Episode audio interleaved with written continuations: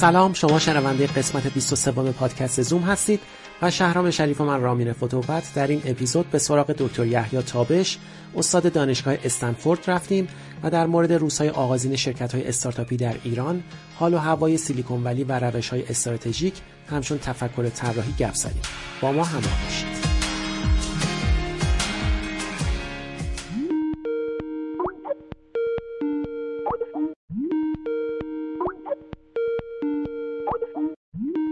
سلام آقای دکتر حالتون چطوره؟ خوب هستین؟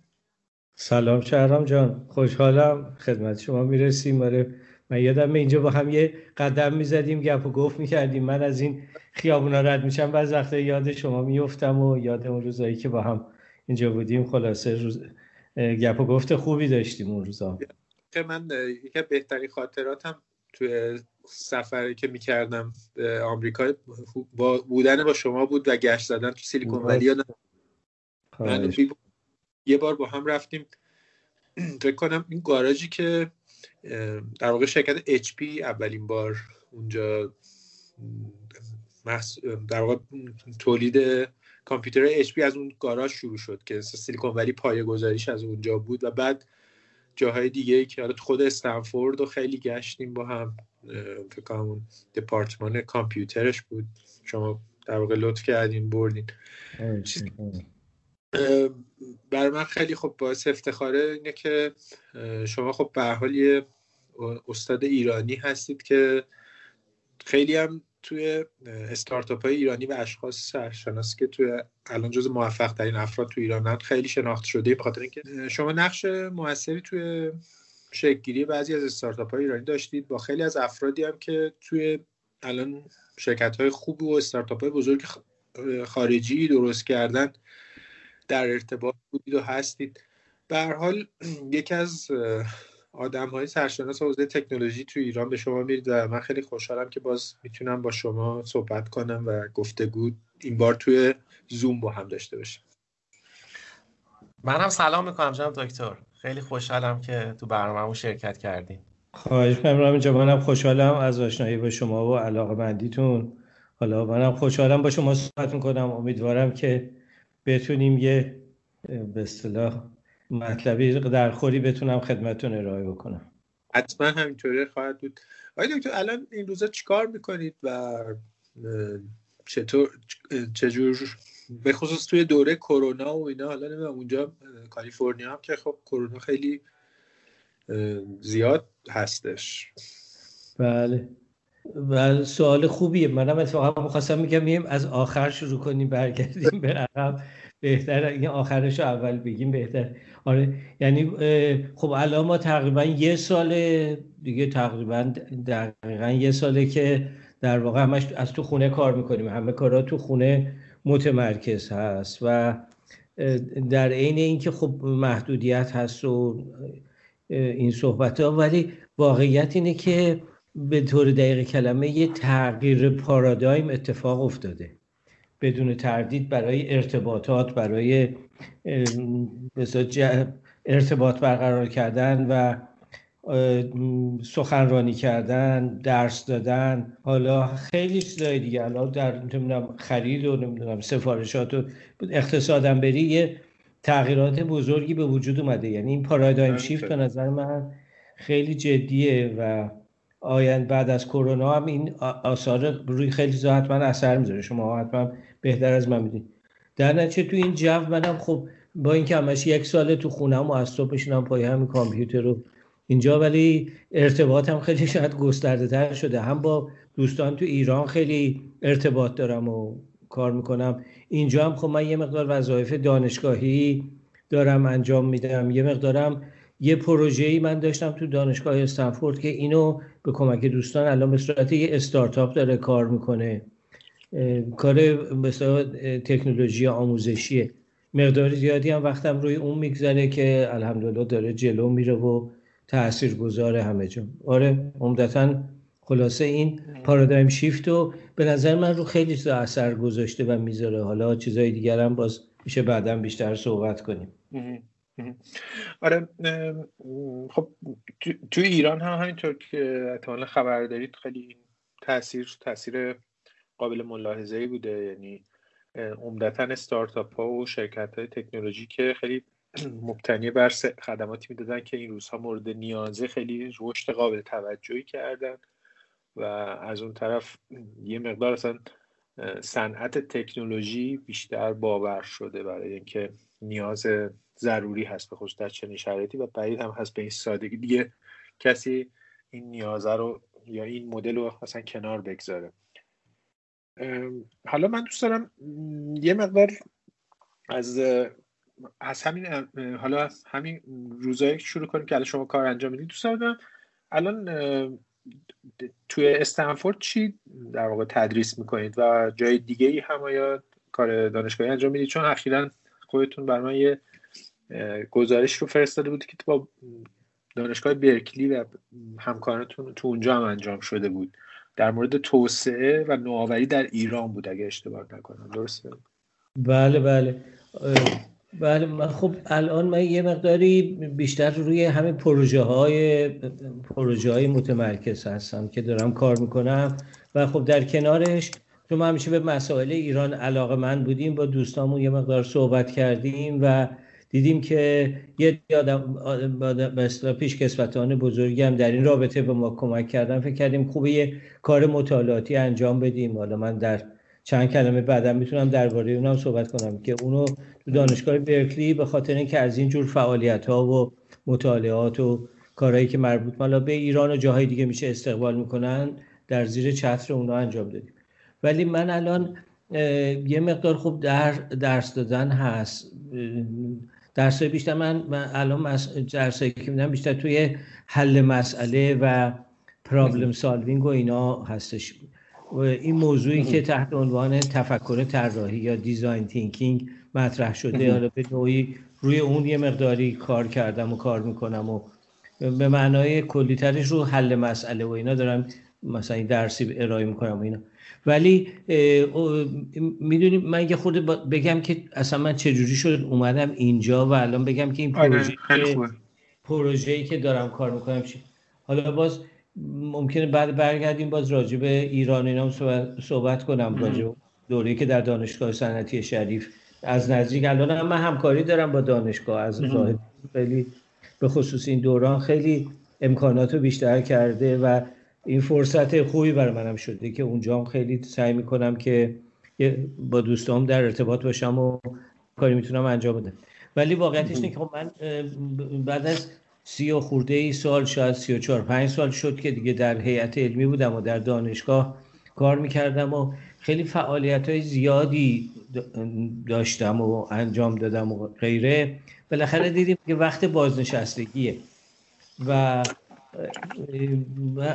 دیگه رفتم به استقبال بازنشستگی و دیگه مثل دیدیم که هر کاری من اونجا به طور رسمی می‌تونستم چه در دانشکده علوم ریاضی که من عضو هیئت علمیش بودم چه در سطح دانشگاه بعدا درگیر مسائل توسعه تکنولوژی و توسعه همین زیر ساختای فناوری اطلاعات شدم. دیدم بالاخره کارهایی که می‌تونستم انجام بدم و انجام دادم و دیگه دوره بازنشستگی رسیده بود. بعد از اون دوره بازنشستگی خب من یه فرصتی برام فراهم شد با آشنایی هایی که تو دانشگاه استنفورد داشتم. که بیام اینجا در به استنفورد ملحق شم و خب به عنوان مثلا پژوهشگر و استاد مدعو بیام اینجا. و خب بر من یه فرصتی بود و دیگه دیدم که حالا که من اونجا تعهد و مسئولیتی ندارم بعد از این همه سالها یه مقدار فراغت دارم بیام یه تجربه ای رو اینجا به دست بیارم و ببینم که این تجربه رو چگونه می‌تونه به کمک بکنه به من که تجربه جدیدی باشه. خلاصه باید دیگه و این دوستایی که اینجا بودن دعوت کرده بودن خلاصه دعوتنامه فرستادن و اینا. یه سال طول کشید تا من تونستم اون یه مقداری اون ارتباط ها و کارهای زیادی که داشتم و یه خورده تخفیف دادم بالاخره یه روزی اومدم. وقتی هم که اومدم تصمیم این که به اینکه چه مدتی اینجا بمونم نداشتم. بیشتر اومده بودم که یه آشنایی و تجربه. ولی اتفاقی که افتاد این بود که خب من بیشتر درگیر همین مسائل ادویکیشن شدم اینجا. و روی یک به اصطلاح ایده شروع کردم کار کردن به عنوان کار پژوهشی. وقتی که من اومدم اینجا این موضوع این درس های آنلاین مثلا این مسیو همین مسیو اوپن سورس اوپن کورس این اوپن کورس ها موکس می‌گفتیم به خلاصه بهش مثل خان آکادمی مثل کورسرا یوداسیتی اینا که خیلی معروف اینا یهو دوران خیلی موضوع داغی شدی اینجا. و این به اصطلاح خیلی توجه ها جلب بوده و مرتبا دربارهش صحبت می شده اینا. ولی من یه مقداری رفتم نگاه کردم از دید آموزشی دیدم که خب عمدتا کاری که داره میشه چیه؟ داره یه یه دی میرن پای نمی‌دونم وایت بورد دارن درس میدن یا روی کاغذ مثلا روی درس میدن اینا ویدیو ضبط می‌کنن می‌ذارن توی اینترنت. خب خیلی کار خوبی بود. حالا اون خانه آکادمی در هنوزم خیلی فرصت و خیلی منابع در, در اختیارم می‌ذاره. ولی من اون موقع فکرم افتاد که این به ظرفیت شبکه ظرفیت اینترنت تعامله نه اینکه فقط از یک طرفه آدما بگیرن. این تعامله که چیز اهمیت داریه که شبکه به وجود آورده. مثلا با یه مدیای دیگه فرقش در این هست. خلاصه با این استادایی که تو استنفورد همکاری می‌کردیم این موضوع رو یه مقدار در میون گذاشتیم و به فکر افتادیم بیایم یک پلتفرم تعاملی برای حالا همین حل مسئله پرابلم سالوینگ که من روش کار می‌کردم به وجود بیاریم و کار بکنیم اینو و این خب تجربه های مختلفی کردین و این تجربه الان به اینجا رسیده که خب یه پلتفرمیه که داره رو به رشده و یه تجربه بزرگی شده و من به همین خاطرم همینجوری هی موندم که این به یک هی ذره ذره مورد استقبال قرار گرفت و ذره ذره هی بیشتر بهش توجه شد. اول خب یه گرانتی بود سرمایه گذاری بعد تونستیم جذب کنیم و خب الان یه فعالیت خوبیه و من بیشترم مثلا تمام تمرکزم اینه که این به یه جای خوبی امیدوارم برسه و خیلی برام امیدوار کننده است. یعنی این عمدتا اینجوری شد که من درگیر شدم و اینجا یه مقداری موندم که این ایده و این پروژه رو به یه جایی برسونم دیگه که تو, تو ایران آقا دکتر اوکی برمیگردیم. یه مقدار عقبتر دوست دارم بدونم تو ایران تو چه سالی شما تو دانشگاه شریف در واقع تدریس مشغول بودین و مال چه دوره ای بود بودن آره بله. سوال خوبی. ببین من خوب خودم دوره به اصطلاح کارشناسیمو در دانشگاه صنعتی شریف قبل از انقلاب خونده بودم و خب اونجا برای ما یه جور زندگیمون اونجا بود دیگه. بعدش من مدتی رفتم برای ادامه تحصیل بعد رفتم در دانشگاه. اون موقع قرار بود همه برن اصفهان. اومدم رفتم دانشگاه صنعتی اصفهان. یه چند سالی در دانشگاه صنعتی اصفهان بودم. بعد از اونجا تصمیم گرفتم که خب بیام تهران. دیگه اومدم دیگه طبیعی رفتم شریف. و خب توی اونجا دوره که ما رفتیم شریف یه دوره بود که خب می‌دونیم تو شریف نگاه بکنیم مثلا سال 1944 تأسیس شده تا مثلا در 15 سال دوران نوجوانیش بوده دیگه. حالا اون خیلی آدمایی که قبل از انقلاب اینا رو پایه‌گذاری کردن یه آدمای متفکری بودن که یه ساختاری دادن. که همچنان اون ساختاره که شریف و خیلی بهش جایگاه داده بود. به هر صورت من اومدم اونجا به عنوان هیئت علمی. خب یه دوره شد که دیگه خیلی کارها درگیر شدم. مدت زیادی در دانشکده علوم ریاضی بودم. درگیر همین کارهای المپیادا و آموزش و بعد دیگه یه مقدار زیادی در کارهای کتابهای درسی و آموزش برنامه برنامه‌ریزی درسی و اینا هم کاری کردیم. خیلی کارهای متنوع و مختلفی.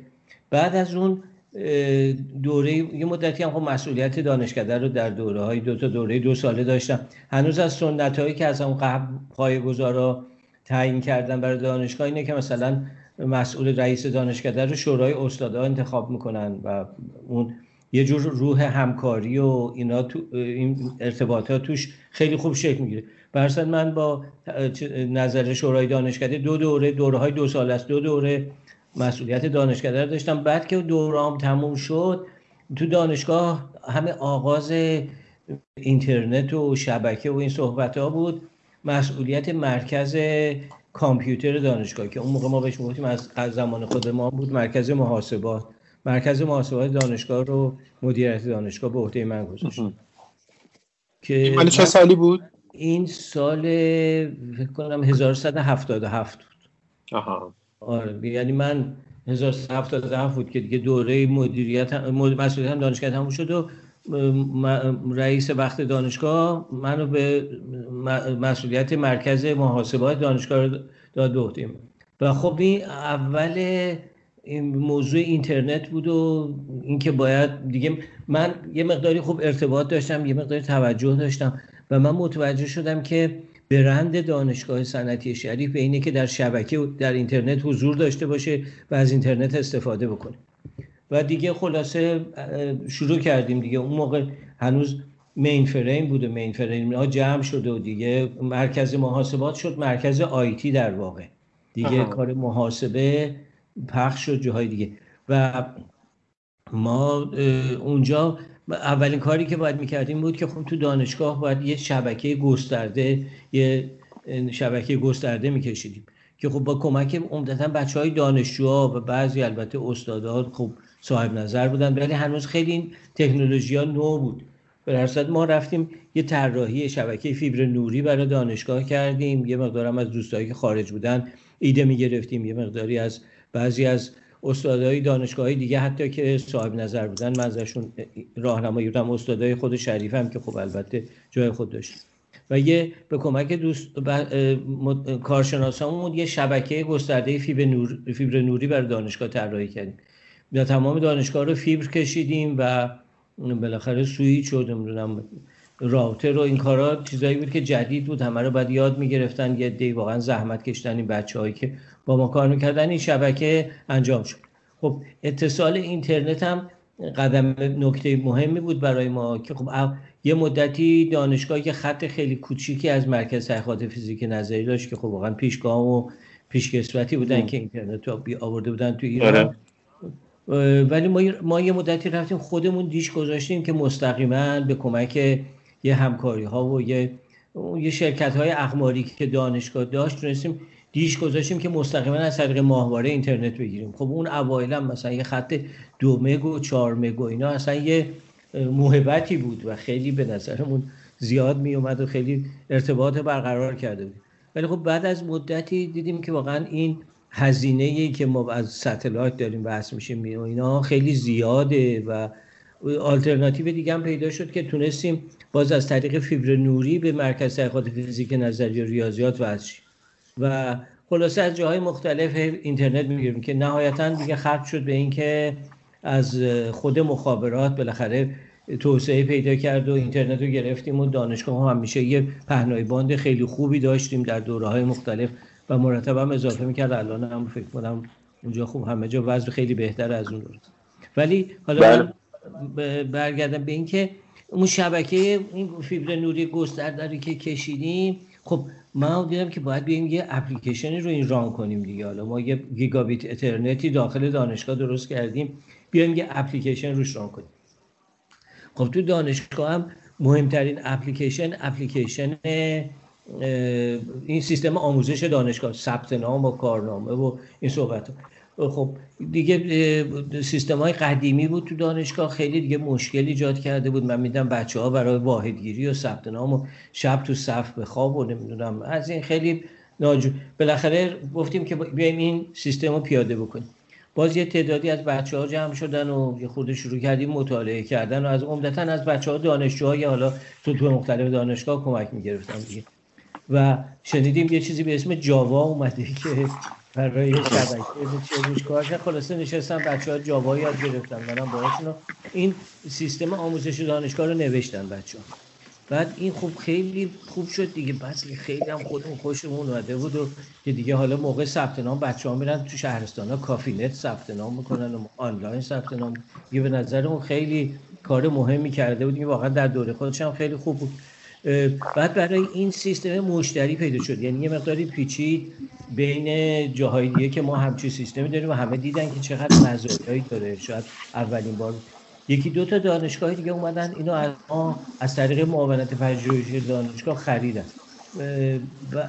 بعد از مدتی صحبت شد که خب حالا اینا از طریق معاونت خرم بعدا پشتیبانی و نگهداریش چه میشه؟ و ما بدون اینکه حالا میگم این صحبت های استارتاپ و این رو بدونیم با این بچه هایی که این کار می‌کردن به فکر که گفتیم خب یا تو دانشگاه این فکر مطرح کردیم که خب یه شرکت درست کنیم که اینای سرویس رو بدن.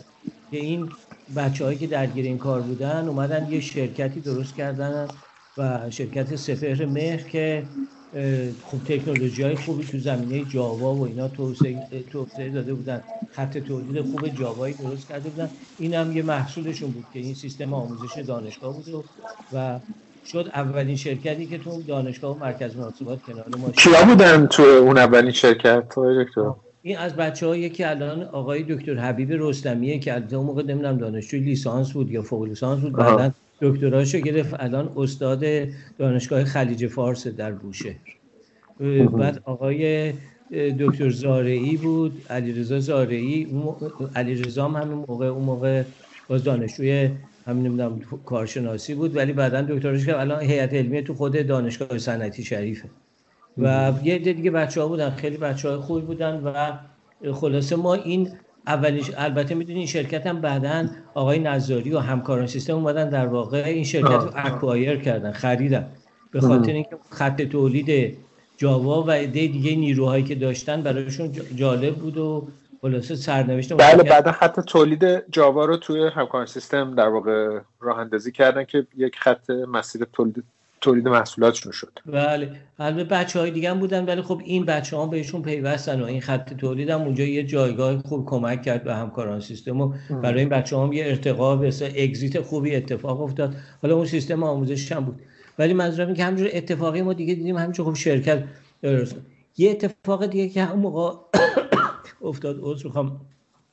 همون اوایل که ما هدیم همین اینترنت رو وصل کردیم و تازه راه افتادیم یکی از این دوستایی من که همین مقیم خارج بود اومد سراغ ما گفتش که بیا من به تو یه پولی میدم. نمی‌دونم دو سه هزار دلار به من پول داد.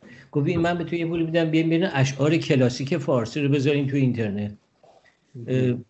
موقع اول ماجرا بود هنوز هیچی نبود. حالا الان ببین حالا طبق آمار سه درصد محتوای اینترنت به زبان فارسی. ولی اون بله. موقع هیچی نبود و حتی اشعار کلاسیک نبود.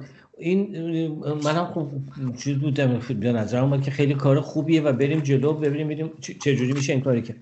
یکی از این بچه های ما آقای روزبه پورنادر که از اون بچه های المپیادی بود و مدال طلای المپیاد داشت این تو این زمینه فارسی سازی و اینا من دیدم همیشه علاقه دارم بود. اون تک فارسی که اومده بود اون بله یونیکد فارسی رو همیشون کار کردن. آره آقای دکتر قوسی بله بله. آقای دکتر قوسی دوست عزیز من استاد دانشگاه سن شریف که روی این فارسی تک و اینا کار کرده و روزبه هم یکی از همکارای اونا بود و من دیدم چقدر شهود به نسبت به حتی زبان فارسی اینا داره. به روزبه گفتم که بیا و خلاصه یه دو سه نفر دیگه بچه‌ای که علاقه من بودن رو جمع کردیم و که این کار رو بیایم راه بندازیم. ببینیم چی کار باید بکنیم. خودمون درست نمی‌دونستیم اون موقع. بعد از مدتی دیدیم که عجب تو کتبیج فارسی چه بلبشوی به اصطلاح. نمی‌دونم یادتون باشه یه کتبیج ایران سیستم بود یه چیزای دیگه بود. آره. و دیدیم خب این اصلا کد بعد یه مقدار که مطالعه کردیم دیدیم که آره یه اومده یه جریانی اومده به نام یونیکود که دنبال اینه که همه خطا رو استاندارد کنه و خط رو به اصطلاح یکسان یه یونیکودی در دنیا ایجاد بکنه. با اونا تماس گرفتیم اونا خیلی استقبال کردن که برای گفتم آره ما دنبال یه میگردیم رو خط فارسی کار کنن. بعد من با شورای عالی انفرماتیک هم موقع یه مقداری بیشتر در هماهنگ کننده امور انفرماتیکی در کشور بود. در میون بله. گذاشتم و البته من خودم عضو شورا شده بودم در اون دوره. و آقای دکتر سپهری را دبیر شورا بودن. تو شورا این خلاصه استاندارد کردن خط فارسی تحت یونیکود به عنوان یه پروژه دادن به ما. و من با همین تیمی که عمدتا خب روزبه پورنادر واقعا اون آدم اصلی بود اونجا این کار رو انجام دادیم دیگه. یه استاندارد خط فارسی رو تحت یونیکود در بردیم تو کنسرسیوم یونیکود هم نماینده ایران شدیم. بعدم در سازمان استانداردها سازمان همین استاندارد مؤسسه استاندارد این به عنوان استاندارد ملی تصویب شد الان. همین استاندارد ملی یونیکود خط فارسی. خب همه مسائلش رو شناسایی کردیم به کمک این بچه حالا خیلی کارا شده بود. و اونجا خب جالب بود. یه مقدار می‌دونیم مثلا یونیکود راجع خطه مال زبان نیست. بعضی از دوستا اینو با زبان اشتباه گرفتن. مثلا ای یه کد داره. حالا چه فارسی باشه چه آلمانی. چه آلمانی باشه. چه انگلیسی چه زبونی دیگه. مثلا بم یه کد داره چه اردو باشه چه عربی چه فارسی. یه دی از دوستای ما یه دی عربا زودتر از ما شروع کرده بودن اقدامایی رو. بعد این بعضی از دوستان متوجه فکر کردن باید بریم ما زبان فارسی رو از اول بکنیم بالاخره ما گفتیم نه این درباره خط و خلاصه این کار رو انجام دادیم. الان استاندارد ساز مؤسسه استاندارد برین الان همون استانداردی که اون موقع تصویب شده و بعدم استاندارد کیبورد هم خب البته قبل از ما هم خب خیلی زحمت کشته بودم آقای دکتر آسی آقای دکتر صنعتی خیلی کسانی دیگه پیش هایی بودن که رو استاندارد کردن خط فارسی کار کرده بودن. ما در واقع استانداردهای اونا رو گرفتیم توسعه دادیم تطبیق دادیم با یونیکود همینجور برای کیبورد باز استانداردی بود که همون دوره پیش هایی بودن که کار کردن ولی ما گرفتیم باز تطبیقش دادیم با به یونیکود که شده الان کیبورد استاندارد حالا به داستان طولانیش نکنم این شد که این وقت این گروهی هم که همین روز اینا بودن و این کارا رو انجام دادن اینا هم به این فکر افتادن که خب این فارسی سازی می‌تونه شاید یه بازاری باشه و حالا ما هنوز نه ایده ای راجع به شرکت درست کردن خلاصه اینا اومدن یه شرکت درست کردن گفتن بیان روی این فارسی سازی کار بکن. و همین فارسی وب شریف همچین چیزی اسمشو گذاشتن آره. فارسی وب شریف. و شروع کردن روی لینوکس فارسی کار لینوکس کار کردن. یه مقدار زیادی کار کردن و هم و واقعا کارشون هم درجه یک بود واقعا. و در تقویم و راست به چپ و به چسبون و نیم فاصله و خیلی کارهای درجه یک انجام دادن و در همین دوره هم البته همون شورای عالی انفرماتیک و به کمک دیگه شورای عالی اطلاع رسانی هم تشکیل شده بود. اینا جمعا روی یه سری کارهای فارسی سازی شروع کردن پروژه بزرگی رو تعریف کردن و یه بخشش هم دادن به این بچه ها و ولی خود اینا هم یه دونه به اصطلاح توزیع لینوکس درست کردن. شریف لینوکس اسمشو گذاشته بودن. که فارسی رو به طور کامل پشتیبانی می‌کرد. و خیلی خوب بود دیگه. و اینو اومدن اون موقع بسته بندی کردن و package کردن و یه روزم ما رونمایی کردیم و به به بازار عرضه کردن. ولی از لحاظ تجاری شکست کامل خود هیچ موفقیت نداشت بخاطر اینکه خب وقتی که ویندوز و نمی‌دونم چه قفل شکسته مجانی در اختیار همه است یه کسی نمیاد لینوکس بخره و بخواد. ولی اینا تونستن یه پروژه هایی بگیرن مثلا روی کارهای لینوکس کار کردن و که دستاوردش خیلی موفق بود ولی از لحاظ تجاری موفقیتی نداشت. خلاصه میگم این دیگه کم کم میگم تو مرکز محاسبات این که بچه ها جمع بشن و تیم بشه بالا ما نه عقل ما به incubator می‌رسید نه نمی‌دونم استارتاپ و این چیزا. موقع هنوز آشنا نبودیم به اون صورت. حالا کم و بیش بودیم ولی خب نه به این صورت که بخوایم تمرکز داشته باشیم. خلاصه بچه ها تیمای دانشجویی متعددی روی پروژه های کار می‌کردن و خب هم یکی از اون خوباش هم همین پروژه های کار فارسی سازی روز به اینا بود که بعضا هم پروژه پروژه یه کارهایی می‌کردن و دانشجو هم بودن دیگه و درسشون هم میخونده این گذشت تا اینکه من متوجه شدم که من یعنی همون سالا بود سال یه سفری اومدم به همین به اصطلاح همین منطقه خلیج سان فرانسیسکو و متوجه شدم که این تلفن های هوشمند داره حسابی همه جا رو می‌گیره. و توجه هم دیدم که در همون دوره که نمی‌دونم کرش کرده بود بازار رو بازار زمین خورده بود دم مغازه های اپل صف بود که مردم تازه اون آیفون های اولیه رو می‌گرفتن و خلاصه ما دیگه من فهمیدم که این اصر اسمارت فونه برگشتم ایران اومدم بچه ها رو جمع کردم و گفتم آره خلاصه. و اینجا فهمیدم که اندروید هم یه چیزی هم اومده اندروید و تازه اول اندروید بود. اندروید هم هیچ حتی هیچ فارسی نداشت یه خط بره داشت. من به برداشت خودم این شده مثلا شاید اون موقع 500 تا اپ توی مثلا اپ استور بود. ولی فکر کردم دیگه اپای آیفون رو نوشتن. به بچه ها گفتن فکر کنم آیفون دیگه اپاشو نوشتن. شما بیاین برین رو اندروید که هیچی نداره شروع کنین کار کردن. اون موقع برداشتمون این شده بود. ولی به اون بچه ها یه عدهشون رفتن دنبال همه آیفون و اپ برای آیفون کار کردن. اون همه گروه فارسی وب اینا اومدن گفتن که نه ما اصلا اول میریم یه فارسی سازی برای اندروید انجام میدیم. و شروع کردن و یه فارسی سازی خیلی خوبی برای اندروید درست کردن. یه به اصطلاح version اندروید اسمش هم گذاشتن هم فارسی‌تل. برای اندروید درست کردن خیلی شکیل و زیبا بود. خیلی در کار ترتمیز شده. بعد اینا رفتن دنبال این برابر برای market کردنش به کسایی که گوشی می آوردن به حتی هواوی به سامسونگ به اینا پیشنهاد دادن. می‌گفتن شما گوشی بیارین او اس شما میدیم و پشتیبانی می‌کنیم ازش. و اپلیکیشن روش براتون در میاد تقویم فارسی داشت نمی‌دونم هر چیز بخوای توش گذاشته بودن و خیلی چیز ترتمیز و خوبی ولی خلاصه حتی هواوی کدای اینا رو گرفت رو کرد. گفت ما میفرستیم به مذاکره و قرارداد رفتن جلو. ولی به جای نرسید. هیچ کدومش اون پروژه به فارسی تل و اندروید فارسی هم تقریبا به نتیجه یعنی از لحاظ تجاری نرسید. هرچند که دستاوردهای بزرگ بعد البته من باز اونم با همین دوستا در شورای عالی اطلاع رسانی اون موقع بود. در میون گذاشتم و گفتم یه کار بزرگی شده این بچه هم زحمت خیلی زیادی کشیدن روشو خلاصه اون شورای عالی اطلاع رسانی یک گرنتی یه به اصطلاح سر پولی به این بچه ها دادن و اینا اون سیستم ها رو روی اون سورس فورس اوپن سورس ریلیز کردن. اندروید نکته مهمش اوپن سورس بودنش بود دیگه. و توی اندروید اصلی هم بعدا دیدیم اینا کدا ظاهر شده اینا. خلاصه در این حول و بود که به اصطلاح این پروژه اندروید هم به جای نرسیده بوده این شرکت فارسی وب دیگه مونده بودن چیکار بکنن. در همین حول بود که آقای حسام و میر آربندهی سر کلش پیدا شد. حسام خب البته دانشجوی ما بود دانشجوی خود منم بود با درس رشته کامپیوتر ساینس بود و منم درس داشتن.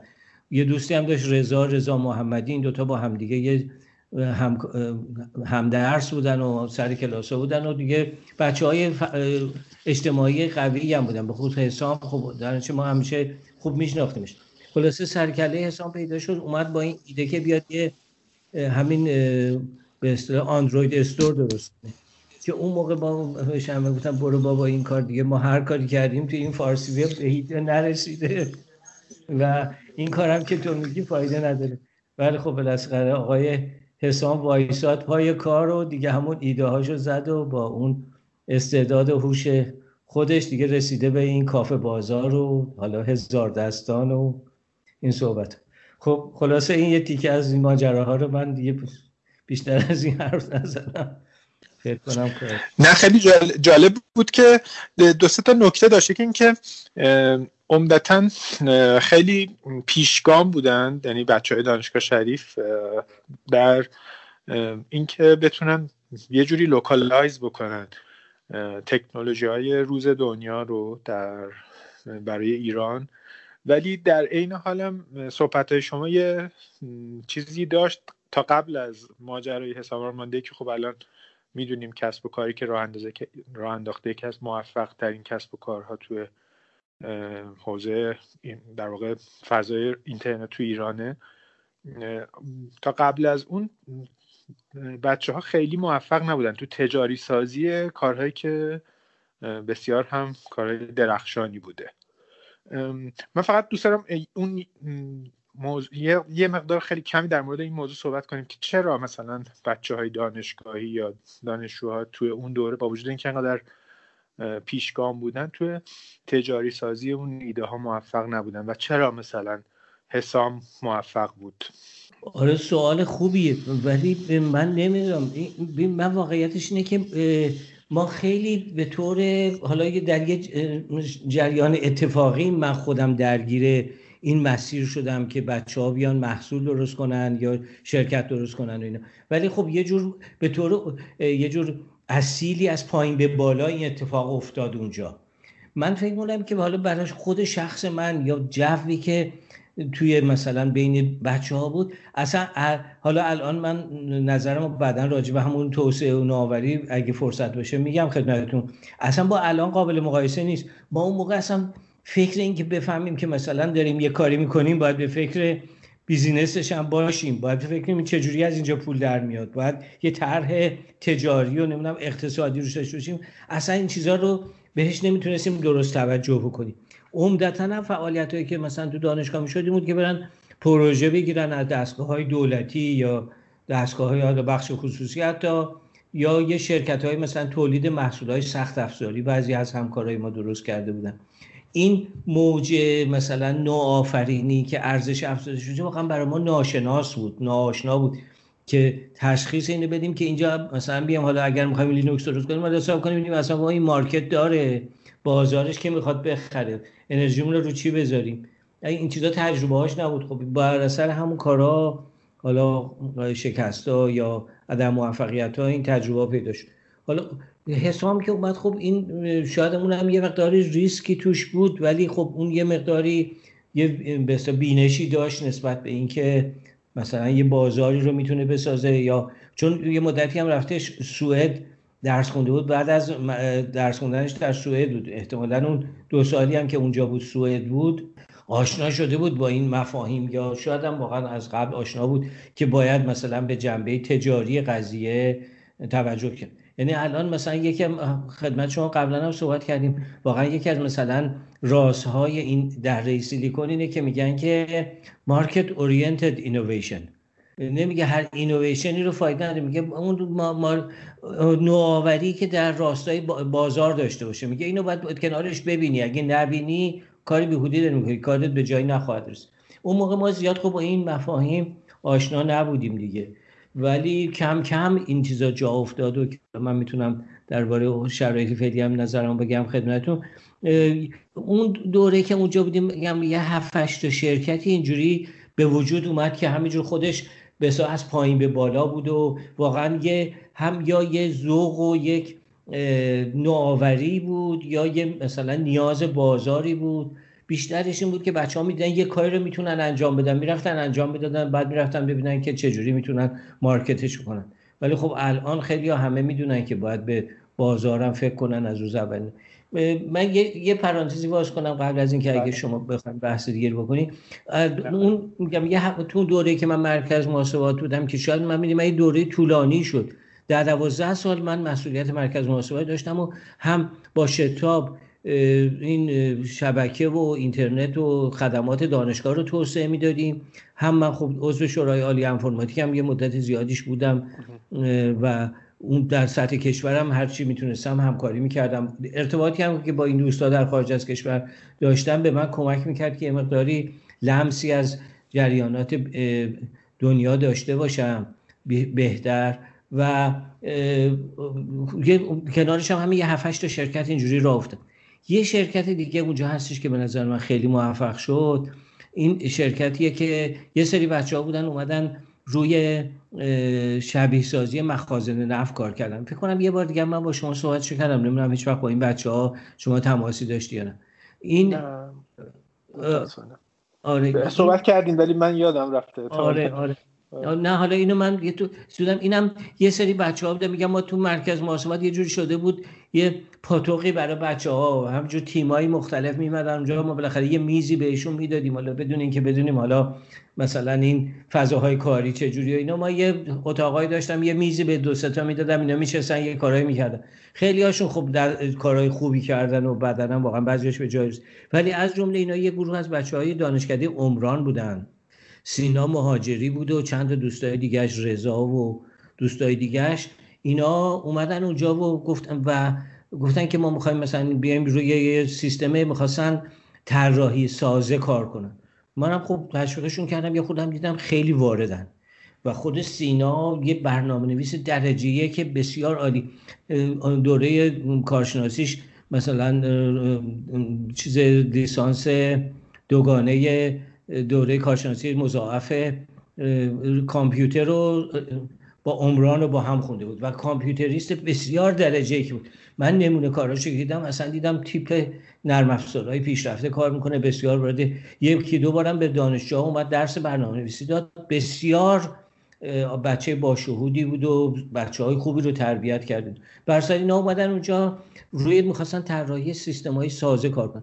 اون موقع ما یه مقدار درگیر یه پروژه با شرکت نفتم من شدم با آقای دکتر مشایخی تو دانشگاه و یه مقدار مشاوره به شرکت نفت میگم با این جریان فناوری اطلاعات و شبکه و این چیزا خیلی جدید بود اون سالها دیگه و واقعا کمتر می‌دونستن چی به چیه و اینا. واسه بود که ما که یه کمی متوجه شده بودیم خب از همون کمک می‌خواستم می‌رفتیم کمک می‌کردیم. به شرکت نفت یه مقداری زیادی کمک کردیم و در این حال من متوجه شدم که چه سیستمایی تو شرکت نفت مهمه. یکی از نرم افزارهای مهم تو سیستم های نفتی این شبیه سازی مخازن نفت که خب جا افتادم هست شاید مثلا هم نرم افزارهای قدیمی هم حتی رو این فریم من بوده. چون خیلی مهمه برای اینکه بتونی یه مخزنی وقتی کش میشه توی برای برنامه برداشتش بشه روش چگونه این کارو کرد.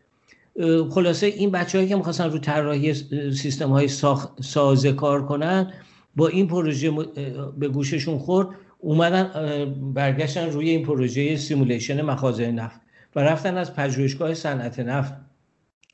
یه پروژه گرفتن و این پروژه رو برای طراحی همین شبیه سازی مخازن. پروژه بود که دو بعدی انجام دادن. برای فضای دو بعدی خروجیش دو بعدی بود و بردن اونجا ارائه کردن. اونا هم خوب گفتن و خوبه و ما حالا انتظار داشتیم. اصل ماجرا سه بعدی بود. حالا مثلا اینا بیان سه بعدی رو به اینا بدن. ولی اونجا دیگه استقبالی نکردن. گفتن که ولی ما دیدم من دیدم که این بچه ها تواناییشو دارن و می‌دونید رسیده بود به وقتی هم بود که خب معروف ترین نرم افزار شبیه سازی نرم افزار اکلیپس مال شرکت اشلومبرژه که خیلی هم دنیا رو گرفته و خیلی بزرگه شرکت بزرگ کار بزرگ کرد.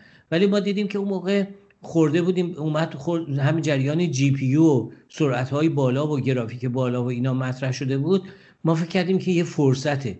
این تا یه شرکت بزرگ بخواد بجنبه یه نرم افزار نمی‌دونم 20 ساله رو بخواد عوض کنه این یه فرصتی حالا میشه روش رفت این کارو کرد. بر اساس این بچه اون تجربه که پیدا کردن رفتیم دنبال این که ببینیم چجوری می‌تونیم سه بعدیشو انجام بدیم.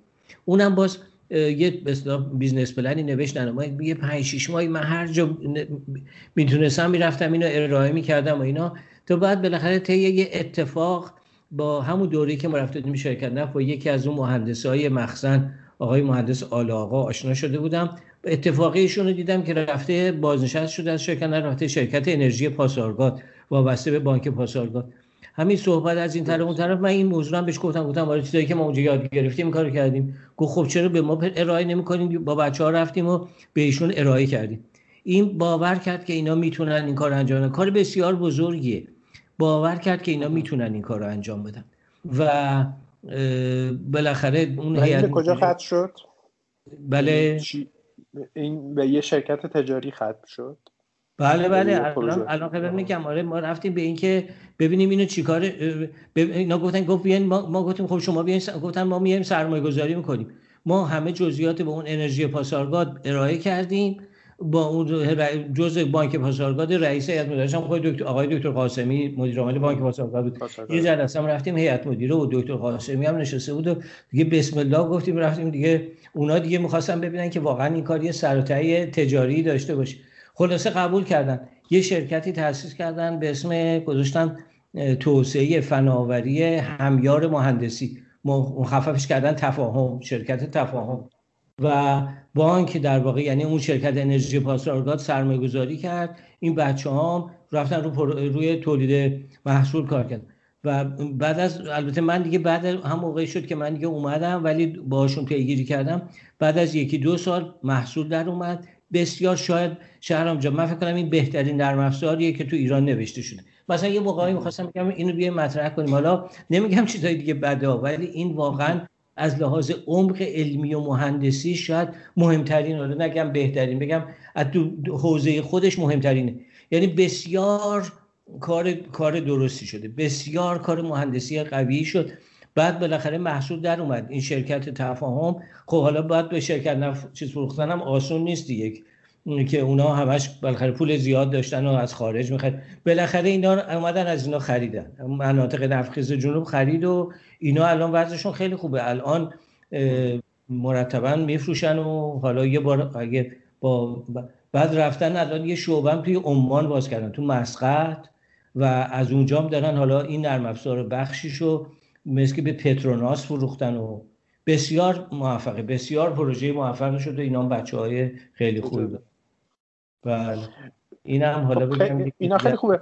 حالا یه مقدارم از کسایی که من یادم اومدم پیش شما یه چند تا دانشجویی که یا کسایی که با شما کار می‌کردن و من معرفی کرد ایرانی های موفقی که اتفاقا توی دنیا الان دارن توی شرکت های خیلی خوب کار می‌کنن. بعضی از اونها حالا توی این 7 ده سالم تعداد متاسفانه مهاجرت خیلی زیاد شد و خیلی آدم های زیادی در واقع از ایران رفتن و این روند ادامه داشت. ولی خب به حال این ایرانی های هستن که الان ما می‌دونیم به خصوص خود سیلیکون ولی یا شرکت های تکنولوژی خیلی کار دارن می‌کنن و بعضی از اینا کسی هستن که شما خیلی نزدیک میشناسیشون. دوست دارم در مورد اونها هم یه صحبت بکنیم. حالا اونایی که فکر می‌کنین کار بهتر انجام دارن. آره من حالا یکی دو مورد نمونه بگم دیگه. حالا بعدم برگردم دلم می‌خواد راجع به همون مسئله توسعه برگردیم بعد رو توسعه صحبت کنیم. باش خوبه. اونم ختمش کنیم. هر روز که سرتون در نیارم. نه خیلی عالیه. خب. مسیر خیلی خوبه این حالا در سیلیکون دیگه الان برای همه شناخته شده است که اینجا مثلا تاریخچه‌اش چی بود و همون با هم رفتیم همون گاراژ HP دیدیم همینجا نزدیک استنفورد. خب اونجا مرکزش بوده دیگه. اولین بار رو بعدم بالاخره دوره های مختلفی. بعد که خب ترانزیستور و بعد نمی‌دونم IC و بعد نمی‌دونم PC کامپیوترهای شخصی و موفقیت اپل و راه افتادن این اکوسیستم سرمایه گذاری و مدل سرمایه گذاری که اینجا میشه و در واقع سرمایه گذاری های خطرپذیر روی شرکت های استارتاپ. این دیگه به یه چیز بزرگی تبدیل شد. یعنی واقعیتش اینه که این سیلیکون ولی می‌دونی واقعا بعد از جنگ جهانی دوم یه جور محل تلاقی مثلا علم و تکنولوژی و حتی هنر و تجارت و اقتصاد و فرهنگ و اینا یه جور محل تلاقی اینا بوده. همیشه تو تاریخ وقتی که این چیزا با همدیگه تلاقی می‌کنه یه فرصت های بزرگی وجود اینجا یه محیط خیلی خاصی شکل گرفته که یه فرهنگ خاصی توش هست برای نوآوری ولی هم هم نوآوری در جهت اینکه مارکت داشته باشه و اقتصادی باشه و مثلا سازوکاری که چگونه سرمایه گذاری کنن. حالا سرمایه گذاری های اولیه سرمایه گذاری بیشتر و چگونه بازار رو توسعه بدن محصول رو توسعه بدن اینا به یه الگوهایی برای جاهای دیگه تبدیل شد. خب دوستای بچه های ایرانی هم اینجا از دو نسل قبلی آدم های بسیار موفقی بودن که بعضیاشون هم حالا معرفیشون کردیم. مثلا آقای رسول اسکویی هست که از جزو نفرات اول شرکت جونیپر بوده خیلی موفق بودن. آقای مثلا رونقی مصطفی رونقی در کارهای بایوتکنولوژی یکی از موفق ترین اینجا که بعدا رفت به شرکت ایمینا. خیلی های دیگه بودن. ولی از این جوون ها نسل جوون هم خب خیلی ها اومدن و به موفقیت های بزرگی رسیدن. حالا بعضی هاشون رو قبلا صحبتاشون رو کردیم این برون بر ولی یه مورد یکی دو مورد شما برای شما بگم شاید جالب باشه. یکیش اینجاش که ما اومدی رفتیم همین توی این به اصطلاح گاراژی که آقای پژمان نوزاد درست کرده. آقای پژمان نوزاد هم یکی از همین ایرانیاییه که اینجا یه به اصطلاح شتاب دهنده داره یا سرمایه گذاری می‌کنه سرمایه گذاری های اولیه و خیلی بینش بالایی داره روی این کارا و بچه ها هم هر کی بوده کمک کرد. این رفتیم اونجا موفق جسورانه الان محسوب میشه. بله یعنی خیلی دوردش هم الان اخیرا سرمایه گذاری کردن ایشون. آره یعنی آی پی او شد اینا بالاخره قبلا سرمایه گذاری یا روی مثلا Dropbox این آرش فردوسی که اومده بود. اینجا که تو هواپیما اتفاقا پلو پژمان نشسته بوده. همونجا می‌فهمید همونجا که پیاده میشه یه چک 100 هزار دلار بهش میده.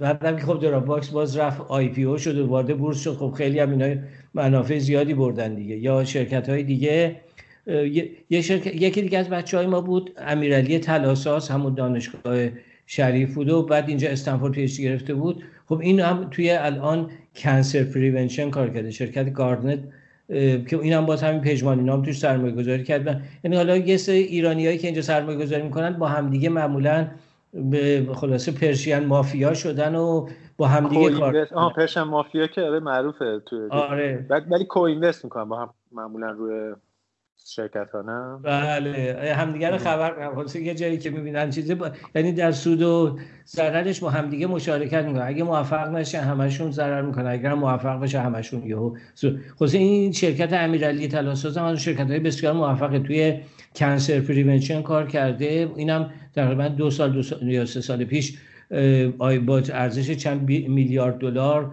وارد نزدک شد و از شرکت های خیلی موفق اینجا و خیلی هم آید. الان شرکت های متعددی هست که خیلی الان داره رشد می‌کنه.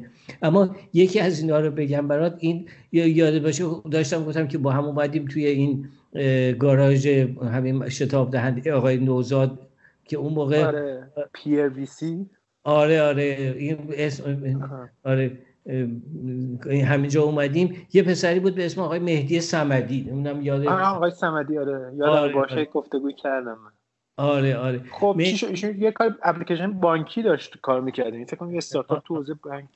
آره حالا نه مهدی خیلی بچه با استعداد بود. ایران دانشگاه شیراز درس اصلا شیرازی الاصل بود. و همونجا دانشگاه شیراز دوره کارشناسیشو خونده بود.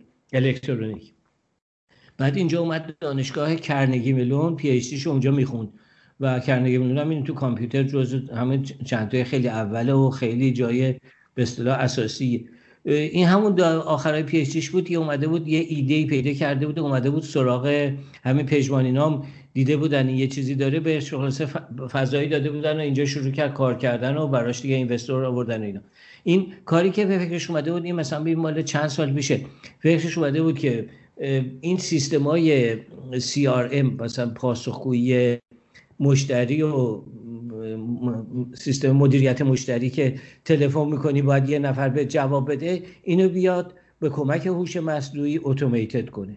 و این مثلا چهار پنج سال پیش خیلی فکر نوآورانه بود. و رو همین ایده بود که این هم بهش سرمایه گذاری اومد و شروع کرد محصول رو درست کردن و بعد بالاخره سرمایه گرفت ای رو جذب کرد و استخدام کرد و همین استارتاپی شد و بعد رفتن جلوتر و یه سرمایه گذاری مثلا چند ده میلیون دلاری رو شد. که شرکت دیگه داشت محصول رو توسعه میدن خب اینجا ببین مثلا وقتی که سرمایه گذارای اون سریز A میان و سرمایه های زیادی می‌ذارن دیگه کنترل هیئت مدیر شرکت رو در دست می‌گیرن که بایستی کنترل بکنن. اینا اومدن خود مهدی هم سی ای او بود هم سی دی همه کاره بود. معمولا خب شرکت ها اینجوری شروع میشه. رفتن یه دونه سی ای او ای از این آدمایی که اینجا تو سیلیکون ولی هست و اینا آوردن که این شرکت مثلا مدیریت بشه و به موفقیت بیشتری برسه. این مهدی با این سی او چیز شدن؟ به اصطلاح اختلاف اختلاف پیدا کردن. مهدی دلش می‌خواست بیشتر کارهای تکنولوژی رو اساسی جلو بره اونم میگه ولش کن همه خوبه بیبریم بفروشیم. این مهدی رفت از اون شکایت کرد به هیئت مدیره اونم رفت از مهدی شکایت کرد شکایت کرد. خلاصه کاری که کردن اینا بردشون تصمیم گرفت مهدی رو بیرونش کردن از شرکت. کسی که خودش فاندر شرکت بود و خودش مغز نه خیلی ولی ماجراشون چون مهدی من حالا نمی‌دونم اختلافات سری چی بوده ولی در مورد اوبر هم چنین اتفاقی افتاد دیگه. تا اون اختلافات جور دیگه ای بود.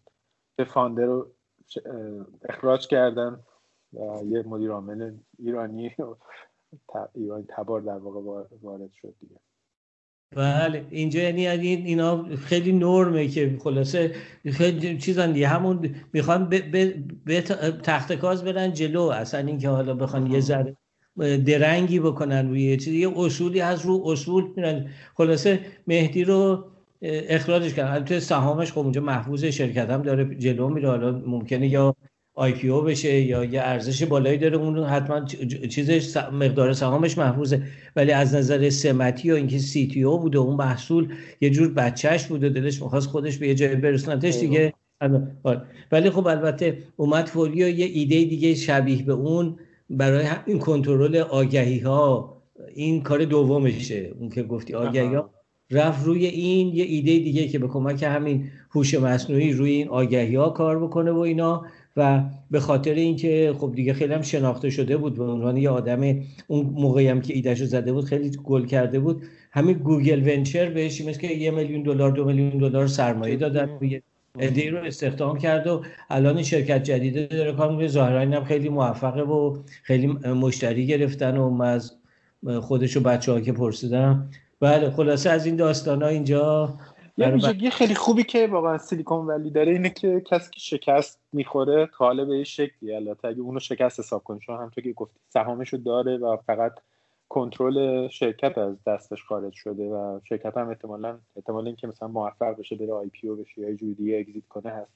اینه که به هر حال فرصت جدید برای کار برای آدمایی که واقعا ذات کارآفرینی دارن و ذات نوآوری دارن کاملا فراهمه. بله کاملا فرمایش شما درست یعنی یکی از سرمایه وصله و یه جریان سرمایه گذاری در واقع مشخصی هم خب کاملا داره حمایت می‌کنه دیگه. همچون که میگی مثلا گوگل ونچرز و احتمالا در واقع شرکت های دیگه سرمایه گذار خیلی راحت به آدم های این چنینی در واقع سرمایه تزریق می‌کنن و اینها مرتبا این چرخه هم ادامه پیدا کاملا درسته. یعنی در واقع اگر یه کسی خب مثلا در واقع کسی که نمی‌خواد شکست بخوره ولی خب ممکن یه سری عواملی دست به دست هم بده و یه عدم موفقیتی پیدا بشه یه شکستی پیدا بشه. ولی این نشانه مثلا از بین رفتن نیست. یعنی و بلا فاصله اون اصلا درس هایی که از اون شکستش آموخته خودش یه ارزش محسوب میشه و میره تصحیح می‌کنه و میره جلوی یعنی یکی از اون رازها و رمزهای همین در سیلیکون هستش که آدما رو سریع می‌تونه بهشون دوباره جایگاه جدید بده اگه توانایی و ایده ای داشته باشن. من یه سوال خیلی کوتاه هم ازتون بپرسم. اینم در مورد ارتباط کامیونیتی ها توی ارتباط کامیونیتی های کشورهای مختلف با همه من وقتی اومدم اونجا نگاه می‌کردم چقدر کامیونیتی مثلا چینی ها قویه توی مثلا سیلیکون ولی و توی همون کالیفرنیا. و این چقدر کمک کرده به اینکه مثلا الان چین که حالا سیاست اقتصادیش و مبتنی بر اقتصاد حالا تا اندازه آزاد گذاشته و تجارت آزاد گذاشته چند اندازه موفق شده اینکه به هابای نوآوری توی دنیا وصله. یعنی هم خودش وصله هم سعی می‌کنه از اونها انتقال بده آدم ها رو بفرسته. هم که خود شما خب تجربیتتون تجربیتتون که ما الان توضیح دادید کاملا به نقش خودتون توی این ارتباطی که داشتید اشاره کردید که چقدر کمک کرد به شناختتون نسبت به تکنولوژی روز و آوردنش توی داخل و پوش کردن و تشویق کردن دانشجوها و افراد نوآور و حتی حاکمیت برای اینکه مثلا از این ماجرا یک در واقع یک حرکتی رو ایجاد بکنه توی داخل کشور بسازه. در مورد هندی ها هم همینطور هست. یعنی نگاه می‌کنن خیلی هندی ها از هم دیگه خیلی حمایت می‌کنن بچه های و اینا خیلی هاشون برمیگردن دوباره به کشور خودشون و کسب و کار را میندازن. توی ایرانی ها ولی متاسفانه اینطور نیست. درست نمیگم آقای دکتر شما با دانشجوهای ایرانی و کلا با کامیتی ایرانی تا اندازه آشنا هستین یعنی کاملا ارتباط قطع میشه توی ایران. آره در واقع بله نکته که در مورد چینی و هندی ها میگه کاملا درسته. یعنی اونجا چون بالاخره در یه چرخه اقتصاد آزاد قرار دارن در یه چرخه بین‌المللی هستن این کار به راحتی اتفاق میفته و میرن و میان و اینا. ولی از لحاظ اینکه جامعه ایرانی ها اینجا با همدیگه هم بستگی داشته باشن و با همدیگه پشتیبانی بکنن اینجور هست. واقعا اینجا حالا نه اینکه مثلا بدون دلیل ولی به هر هوای همدیگه رو دارن. همین مثلا پژمان نمی‌دونم دوستای دیگه که سرمایه گذارن بچه های با استعداد ایرانی رو سعی می‌کنن حمایت کنن و کمک کنن. اینکه حالا چگونه برگرده آثارش به ایران حالا متاسفانه به خاطر این مسئله که وجود داره در چرخه دنیا یه مقدار ما دوچار مشکلیم ولی اکثرا بچه ها علاقه دارن و هر جور بتونن علا رقم این که خب هیچ کس نمی‌خواد که خلاف قانون کار بکنه. همه دلش می‌خواد هم اگر اینجا دارن کار می‌کنن موظفن قوانین اینجا رو رعایت کنن قوانین ایران هم می‌خوان رعایت کنن.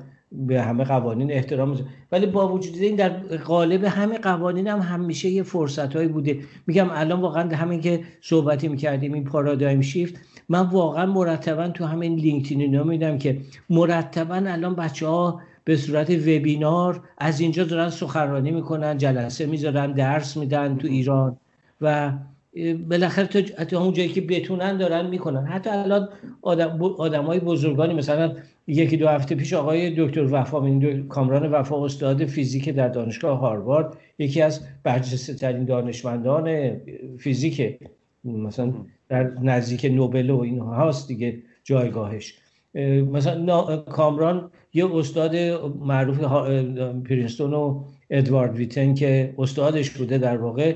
یه سمیناری در دانشکده فیزیک شریف برگزار کردن. الان روی آپارات هم فیلمش هست. و بالاخره هر کی که تونسته تا جایی که تونستن ادوارد ویتن خب این یکی از بزرگترین فیزیکدان های معاصره. حالا استاد کامران و یه حدس معروفی هم داشته حدس ویتن که خانم میرزاخانی هم یه اثبات دیگه براش ارائه کرده بود که جزو بخشی از تز دکتراش بود. خیلی اهمیتش اونجور هم ذکر کرد. در سخنرانیش اسم خانم میرزاخانی رو هم آورد و ولی منظورم که حتی جایی که بشه همه علاقه دارن و بازم کمک می‌کنن. در همین شرایط هم تا اون جایی که بتونن رعایت مثلا در قالب قوانین موجود بشه و اینا. یه سراغ دیگه هم از یه نفر ازتون بگیرم و بعد بریم سراغ همون گزارش نوآوری. یه آقایی بود اسمش رو خاطرم نیست که توی یه در واقع کوفاندر مایکروسافت یه انستیتوی هوش مصنوعی راه انداخته بود و ایشون یه ایران آها آره آره ایرانی بود که اونجا رفته بود و توی اون لب ایشون در واقع تاش کار می‌کرد. بله. اون اسمشون شما رو معرفی کردید محسن هجرتی آها هجرتی ایشون آره. الان کار می‌کنن؟ اوضاعشون آره آره. حالا اینم سوال اینم باز از همون نمونه هایی که خوبه قابل بررسی. محسنم همون موقع من شما مؤسس پل آلن بود. آره پل آلن. آره. آره. این محسنم از کسایی بود که همین کارهای می‌دونی در همون شریف درس خونده و بعد PhD شو همین UC Irvine گرفته بود در computer science و بسیار بچه باهوشی دیگه. اینجا استخدام شد توی Google self-driving car رفت گوگل تو بخش هم ماشین های خودران self-driving car یعنی می‌دونی اینا رو مثلا تمام اینا رو پاس کردن و پس کردن و رفت مصاحبه ها و نمی‌دونم سوال های سختی که من کسی بتونه بره اونجا استخدام بشه خودش خیلی کار بزرگ. برصد یه شیش ماهی که اونجا بود فکر افتاد که بیاد و یه همین استارتاپی را بیاندازه بازم همین آغاز صحبت های همین هوش مصنوعی اینا بود. فکر کرده بود که یه سری ابزارهایی برای کار هوش مصنوعی درست بکنه. و اومد و خب یه مقداری هم یکی دو تا پروژه گرفت یه مقدار هم سرمایه گذاری اولیه گرفت رو محصول کار می‌کرد.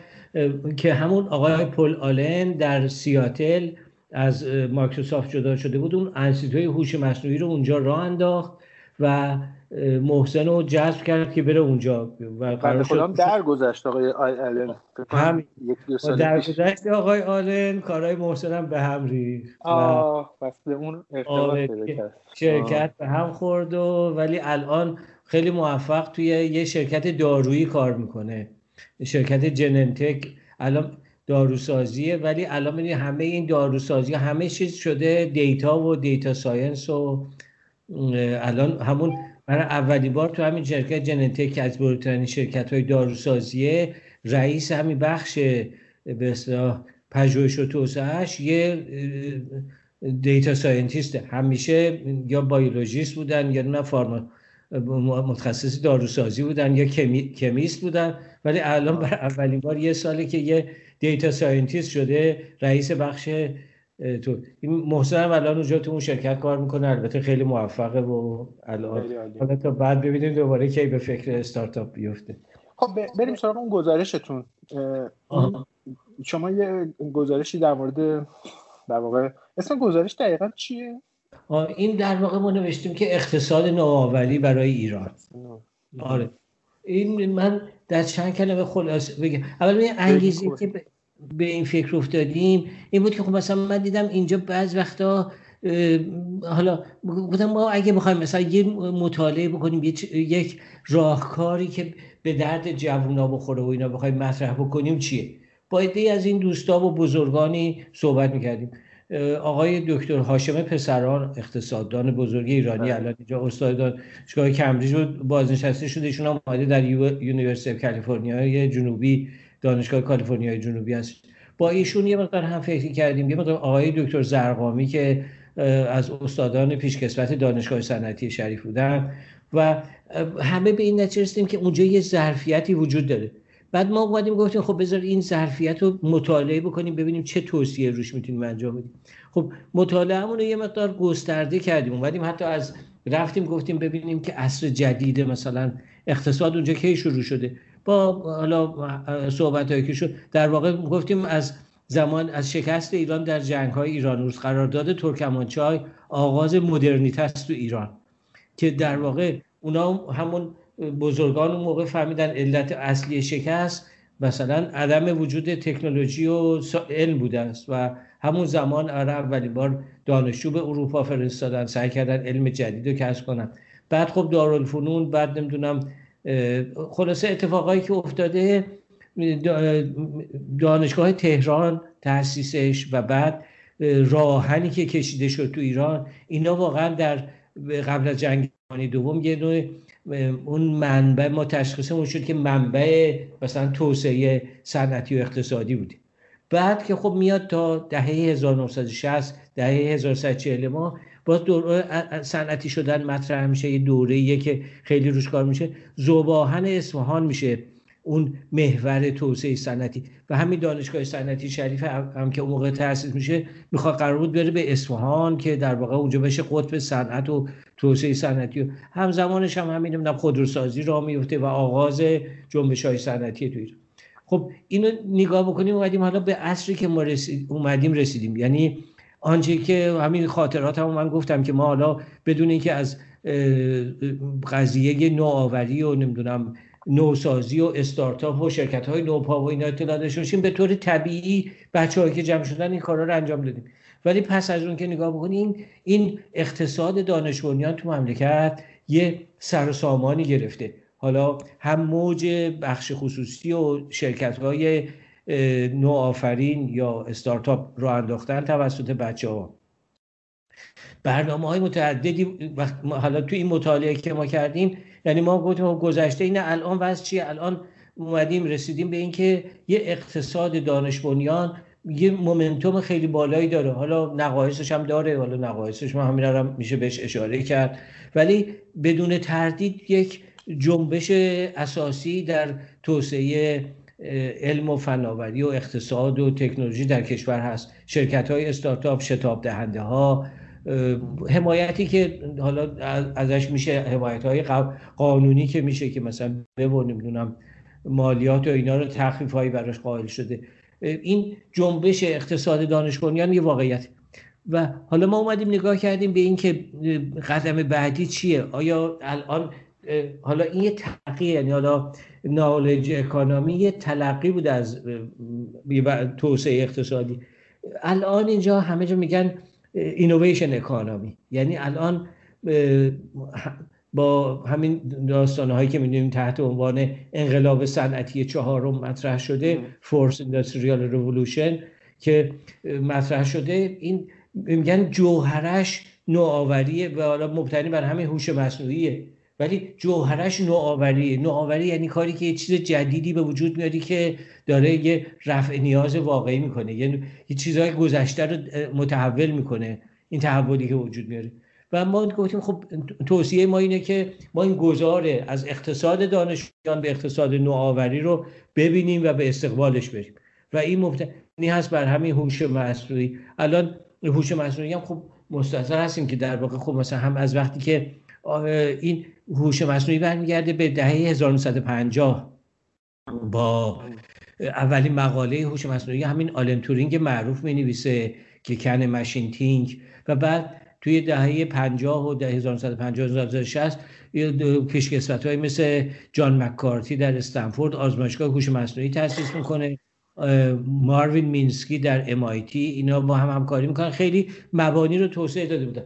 ولی امکان رشدش به وجود نیامده به خاطر اینکه محاسبه زیادی می‌خواد و ابزارهای محاسباتی پاسخگو نبود. اولین برنامه شطرنج خب مثلا مکارتی نوشت. ولی خب مثلا با مین فریم نوشته بود دیگه یه حرکت شطرنج ممکن بود که یه ساعت طول بکشید تا می‌خواد بتونه همه محاسبات رو انجام بده و ببرجون ولی مبانی شکل گرفت تا همین این تقریبا 5 6 ساله که میشه بگیم 2015 دوران باز تولد هوش مصنوعی شد.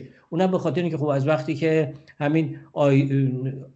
ترانزیستور ساخته شد و مدارهای مجتمع رو ساختن همون قانون مور که ملاحظه کرده بود میگم هر 18 ماه تعداد ترانزیستورها روی این مدارهای مجتمع دو برابر میشه و این دو برابر شدن ظرفیت محاسبه هی تحولات جدیدی در تکنولوژی و اقتصاد و صنعت و همه چی وجود این هی ادامه پیدا کرده. الان به یه حد اکثری رسیده که دیگه دو برابر نمیشه. اونجور که می‌گفت هر 18 ماه دو برابر میشه.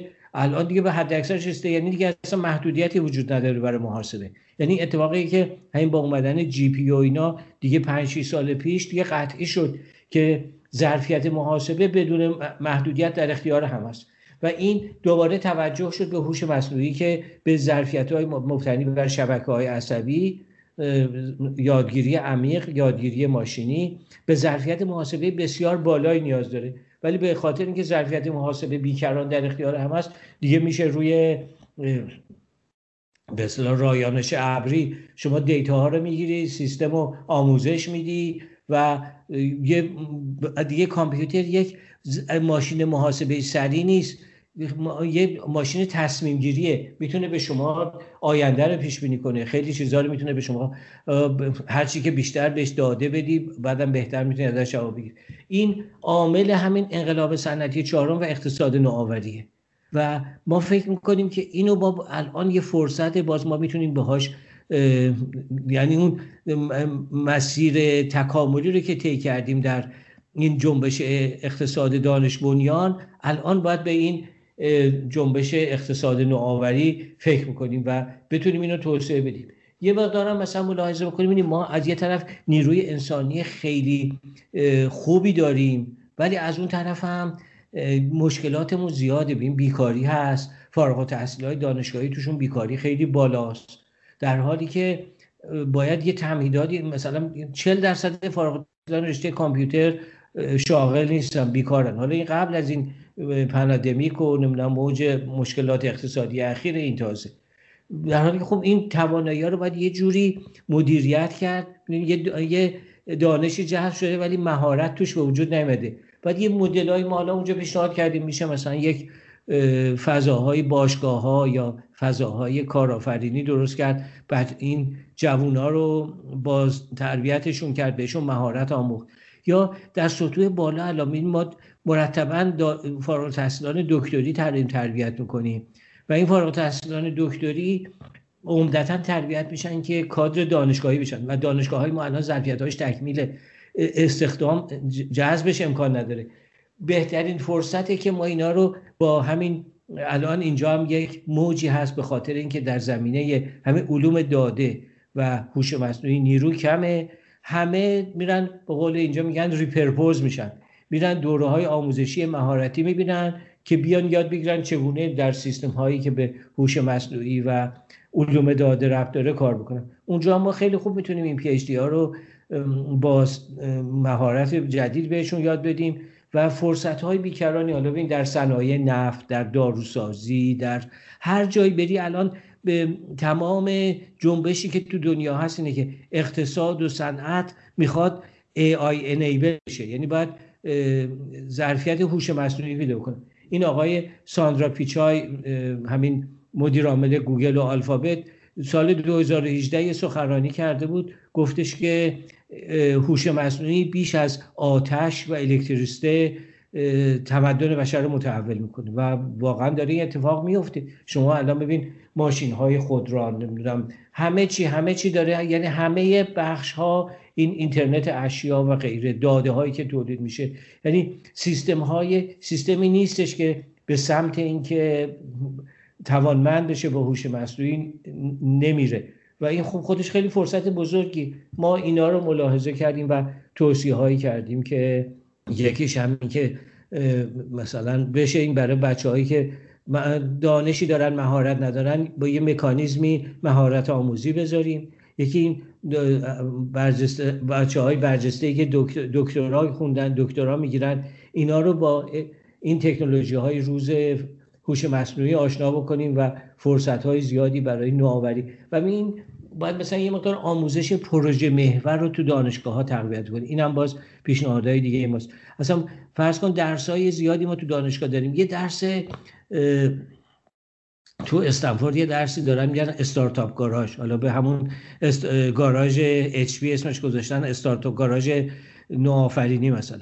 ما میگه همچین درسی باید تو دانشگاه ما بذاریم. بچه ها بیان با این مفاهیم نوآوری و نوآفرینی باید آشنا بشن و می‌تونن جلو برن. خلاصه این مطالعه ما بر این اساسه که از این اقتصاد در بیش از 100 سال اخیر نگاه کردیم. این موج اقتصاد دانش بنیان و توسعه که در کشور داره رو خیلی خوب تشخیص دادیم و نکست قدم بعدیش فکر کنیم باید به سمت اقتصاد نوآوری رفت و کارهایی که لازمه براش انجام بدیم.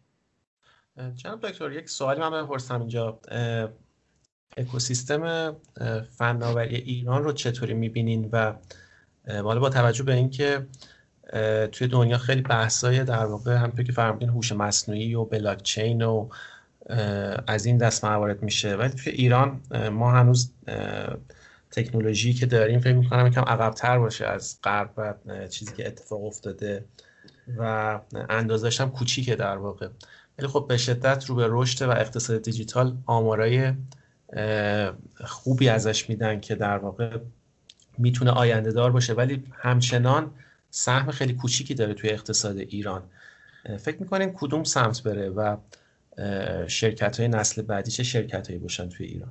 بله من چند تا نکته می‌تونم اینجا بگم. بگم مثلا مشکلات چیه و من علل اصول من, من بسیار خوشبینم و بسیار فکر می‌کنم که خیلی چیزای خوبی ما اونجا داریم علا رقم همه مشکلاتی که داریم. یعنی الان واقعیتش نبینید شما اصلا یه خود همین تغییر پارادایم که صحبتشو می‌کنیم به طور محسوس اونجا دیده میشه. بین جوان ها همین خود آموختگی و خود یاد گرفتن بسیار وسیعه. شما ببین توی اینستاگرام چیکار می‌کنن؟ حالا این کسی که میره نمی‌دونم یوزر جمع می‌کنه نمی‌دونم آگهی می‌ذاره میره نمی‌دونم به یکی یه جای دیگه میره میفروشه. از این کار ساده بگیر تا کارهای بالاتر. بسیار بچه ها با استعداد و مستعدانه دارن کار می‌کنن. این که من میگم الان ما باید یه راه های حمایتی براش درست بکنیم. یعنی همین هوش مصنوعی اینا رو باور کن. من با بچه ها در تماسم. بسیار چیزها رو می‌دونن و بسیار دنبالشن و بسیار خوبم دارن یاد می‌گیرن. خودشون. یا یه جور این فضای مجازی و این شبکه همین وبینار و این زندگی جدیدی که وجود اومده. اصلا من فکر کنم یک یک زندگی سایه‌ای تکنولوژیک داره رشد اتفاق میفته که بسیار ارزشمندی. و فرصت. خیلی زیادی. ولی خب میشه روی این از لحاظ برنامه هم نشست فکر کرد. حالا اگر ما بخوایم تصمیم گیری بکنیم ببینیم کجاهاشو می‌تونیم تقویت بکنیم و نقطه ضعف رو به طور دقیق پیدا بکنیم ببینیم کجاست. میگم حالا مثلا اینکه اگه ما این همه فارغ التحصیل کامپیوتر بیکار داریم خب بریم به اینا یه مهارتی یاد بدیم برم یه دونه اپ بر بقالی سر کوچه‌ش هم بنویسه می‌تونه بره پول در بیاره. یا اگه نمی‌دونم تو دانشگاه هامون خوبه واقعا این پروژه محور کردن. ببین مثلا استنفورد راز و رمزش من که گرفتم یکیش اینه که به شدت انعطاف پذیره. یعنی من اون دفعه هم خدمت شما گفتم اگه اینجا 7000 تا دانشجو داره باور کن 7000 تا مدرک مختلف دارن میرن هیچ دوتای برنامه‌هاشون مثل هم نیست. برای اینکه آزادی میدن یارو پزشکی میاد درس ریاضی می‌گیره میاد کامپیوتر می‌گیره. کامپیوتر میره درس بیولوژی می‌گیره نمی‌دونم درس روانشناسی می‌گیره. و همیشه نوآوری در تلاقی دیسیپلین های مختلف اتفاق میفته این ما باید یک مقدار انعطاف پذیری در برنامه آموزشیمون ایجاد بکنیم. یه مقدار پروژه محور بودن و اونجا وارد بکنیم. اونجا خودش موجب نوآوری میشه. و یه مقدار این یه سری چیزایی ساده ای مثل مثلا entrepreneurship آشنایی با کارآفرینی تفکر طراحی design thinking این چیزا چیزایی که خب ما توی این آموزش های عمومی باید وارد کنیم. حالا چه در سطح دبیرستان چه در سطح دوره کارشناسی و بعد فرصت هایی به وجود بیاریم که ازش بشه استفاده کرد و آدم برن یه مقدارم قوانین و مقررات رو می‌خواد دیگه. الان مثلا شما ببین ما قانون تجارتمون خب حالا نمی‌دونم شما بهتر از من می‌دونید چه سالی 11 12 13 اون سالات اساسش گذاشته شده دهه چهل یه دور مثلا اینکه بازنگری شده. و ما شرکت داریم سهامی خاص شرکت داریم مثلا با مسئولیت محدود. یا بعدا سهامی عام هم ممکنه بشه. ولی این مدل شرکت رو با این مدل استارتاپی اصلا تطبیق نمی‌کنه. ما با قانون تجارت یا مثلا سرمایه گذاری الان اینجا میان چیکار می‌کنه میاد روز اول به عنوان وام قابل تبدیل به سرمایه تو شرکت سرمایه گذاری می‌کنه. شرکت میتازه میره جلو. اگر بخواد حالا تازه بشینه سهام بده و سهام بگیره و کانورتبل نوت و سیف و اینا اینجا این چیزها رو ما باید تو قانون تجارت وارد کنیم. یا یه مشکل اساسی هم اونجا همون به قول معروف اگزیت اینجا شرکت ها از اون اول یه اگزیت استراتژی برای خودشون در نظر یا می‌خواد آی پی او بشه یا دنبال اینه که بخرنش. اینم با بایستی حالا یه مقدار اقتصادمون محدودیت داره. اینم راهش پیدا میشه. برصد من این صحبت ها رو میگم با آقای دکتر هاشم پسرانم ایشون اقتصاددان بسیار برجسته و متفکریه. به اوضاع ایران هم خیلی تسلط داره. آقای دکتر زرقامی هم به نظام آموزشی ایران بنیانگذارانش رو تسلط همه اینا این افکار رو تایید می‌کنن و می‌کنن این موج استارتاپی در کشور تاثیرگذار آینده میشه در اقتصاد ایران. یا شاید اگه یه دوره راهن محور توسعه بود یه دوره زباهن محور توسعه بود الان واقعا اون موتور توسعه اقتصادی ایران همین جنبش استارتاپی باشه. درسته. الان حقیقتش این اکوسیستم شکل گرفته. خیلی شرکت ها هستن اینجا خیلی شتاب دهنده ها هستن صندوق های سرمایه گذاری ایدم به شدت زیاده. ولی حقیقتش به نظرم باید چند تا شرکت بزرگ باشن که در واقع این اقتصاد حل بدن و بکشن جلو و در واقع پیشرانش باشن. منتها این اتفاق احساس می‌کنم که دیگه نمیفته یعنی چند سالیه که دیگه حبس شده و رو به نوآوری نمیره. مثلا همین حوزه هایی که الان توی دنیا ازش بحث میشه اینجا کمتر اتفاق میفته یا شرکت های بزرگ کمتر تاسیس میشن. به اصطلاح سرمایه هست. نیروی در واقع جوون هم هستش ولی چرخه خیلی نمیچرخه به سمتی که شرکت های بزرگ شکل بگیرن. فکر می‌کنین علتش چی بوده؟ این اتفاق افتاده توی ایران. خب به این بالاخره نمی‌دونم. اینا دیگه سری پیچیده که من واقعا الان نمی‌تونم چیز دقیق بگم. عوامل پیچیده دیگه. مثلا توسعه توسعه نداشتن همه چیزاست دیگه. یعنی اون جایی که توسعه یافته است با توسعه یافته نیست. خب این ما باید واقعا مثلا توسعه اقتصادی رو یه جوری دولت سیاست گذاری های دولت بخش خصوصی. حالا برسن ما این سال هم مشکلات و مسائل زیادی توی عرصه اقتصادمون به وجود اومده و وجود داشته دیگه. ولی با وجود این میگم من اینکه وارد جزئیاتی بخوایم بشیم بگیم که واقعا علتهاش چی بوده. علتش خب یه کمی همین عدم ارتباط بین المللی مثلا ممکنه باشه. بالاخره اقتصاد یه چرخه اقتصاد و تکنولوژی یه چرخه های به اصطلاح عالمگیره دیگه. باید توی اونا حاضر باشی تا بتونی جایگاه خودتو پیدا بکنی و نوآوری رو به یه جای برسونی. یا مثلا فرض کن بخش خصوصی چقدر باید رشد بکنه. این این مسائلیه که حالا تقریبا هم همه می‌دونن یا وجود داره حالا به بنا و دلایلی. ولی با وجود این خب داره سیر خودش رو طی می‌کنه و اینکه ببین از پایین به بالا داره. یه این چیزی که مثبته اینه که از پایین به بالا یه به اصطلاح توده وسیع دارن. همین استارتاپ ها شکل می‌گیرن نوآور... فکرهای نوآورانه هست و میاد جلو و حالا همین به قول شما اکوسیستمی که شکل گرفته. این چیزایی بود که خب 7 8 درصد هیچ کس نمی‌دونه هیچ وجود نداشت و اینا وقتی که اینا وجود دارین جریان وقتی به وجود اومده حتما اون مشکلات بعدیش هم خودش یه جوری باید حل بکنه و به یه سمتی وقتی یه جریان یه مثل یه رودخونه پرخروشی داره میره جلو حتما راه حلای بعدیش هم بالاخره کنار خودش شکل خواهد گرفت و من خیلی خوشبینم و خیلی امیدوارم واقعا فکر کنم جوانای ما خیلی کارا خواهند کرد. آقای دکتر خیلی واقعا صحبتاتون شیرین و جذابه من واقعا سیر نمیشم. فقط برای بخش آخر دوست دارم بدونم چون گفتید دارید روی حوزه design thinking در واقع تدریس می‌کنید. حالا برام جالب بود که اون خاستگاه همین design thinking هم همون جاییه که الان هستید. یعنی اون شرکت IDEO که آقای تام کلی و فکر کنم یکی یه نفر دیگه در واقع راه اندازی کردن و اساسا اونم باز حالا مربوط فکر کنم 50 50 60 سال پیش بشه 30 40 سال پیش حداقل بشه چون اینا اون شرکتی که راه اندازی کردن و اومدن حتی مثلا نخستین موس اپل و یه سری محصولات دیگه ای رو با اون روش کار کردن. یه مقدار در مورد همین design thinking هم میشه توضیح بدید که ما صحبت رو با همین بحث ببندیم. بله بله. عرضم خدمت که آره این در واقع design thinking همون این دوتا برادری که IDEO رو انداختن تو استنفورد هم design school رو درست کردن. و تو استنفورد یه همین یه دپارتمانی هست به نام design school مثلا مدرسه طراحی یا دپارتمان طراحی که اینا کارشون همینه که همین تفکر طراحی رو به همه یاد میدن و به بچه ها تو استنفورد و, و جاهای دیگه هم دارن ترویجش می‌کنن. و خب خیلی همون بخشی مثلا همون درس استارتاپ گراژ بخشش میشه همین آشنایی با تفکر طراحی. و یه روش اسلوبمندیه که آدما رو مواجه می‌کنه با اینکه چگونه نوآورانه فکر کنن. یعنی در واقع اینا میگن که نوآوری مثلا میگن رمز توسعه نوآوریه.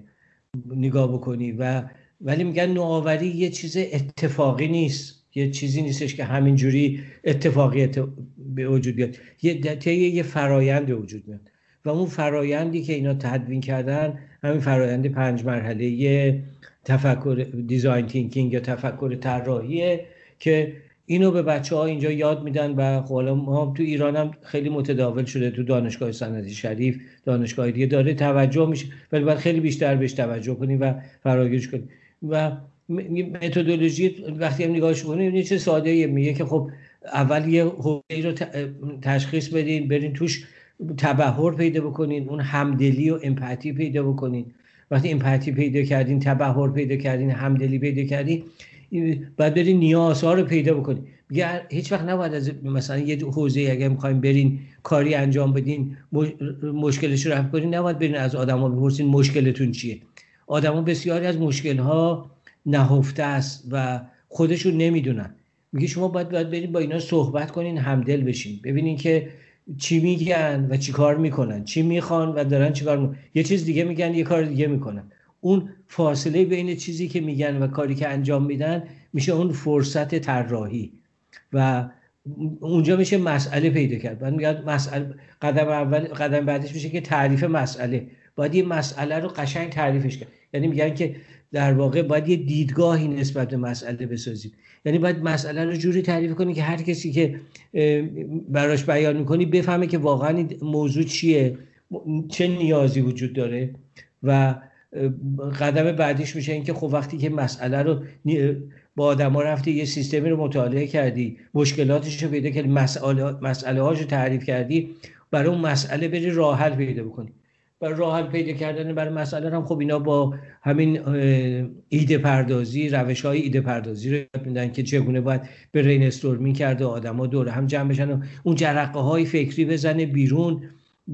مدیریتی که باید جلسه ایده پردازی رو کرد که چگونه کار بکنه و اون جرقه فکری اون بزنه و ایده های بیرون بیاد. ایده ها رو بعد دسته بندی می‌کنن اولویت بندی می‌کنن. بهترین ایده ها رو می‌خوان بعد قدم بعدی که در این فرایند هست میگه نمونه سازی بکنین یعنی میگن هیچ وقت نرین یه ایده رو برین کامل بخواین پیاده بکنین بعد بریم ببینین که جواب مثلا اون مشکلتون رو داره میده میگن نه یه نمونه سازی سریع rapid prototyping میگه اصلا الان در فرایند تولید اینکه یه محصول کاملا همه چیزای ساخته بشه همه جزئیاتش در بیاد بعدا ببری به بازار اصلا اینجور نیست. باید هر چی با یک نمونه سازی سریع به طور نیمبند به, به طور مدل سازی شده به صورت یک مدل شبیه سازی شده محصول رو درست بکنی ببری ببینی اون نیازی که ببری تستش کنی آز به آزمون بذاری.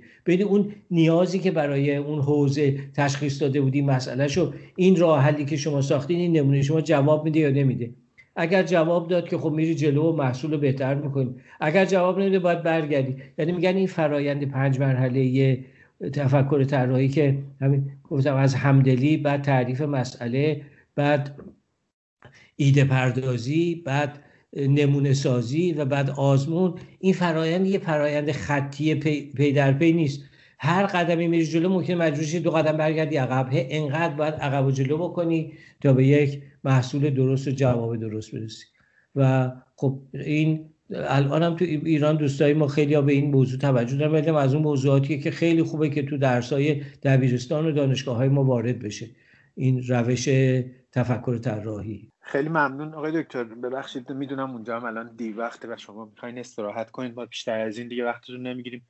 خیلی صحبت های خوبی بود و امیدوارم حالا همه کسایی که اینو این برنامه رو میشنون هم مطمئنم که ازش استفاده می‌کنن و ایشالله که باز هم در خدمتشون خواهیم بود و از صحبتاتون خیلی بیشتر استفاده خواهیم کرد.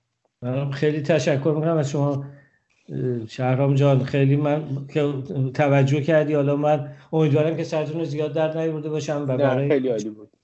بچه های جوانایی که حرفای منو بشنون با عشق و امید جلو برن و من مطمئنم که کارهای خوبی اتفاقهای خوبی در پیش خواهد بود. متشکرم از شما. ممنون. مرسی از اینکه تو این برنامه شرکت کردین. از صحبتتون استفاده کردیم. لذت بردیم.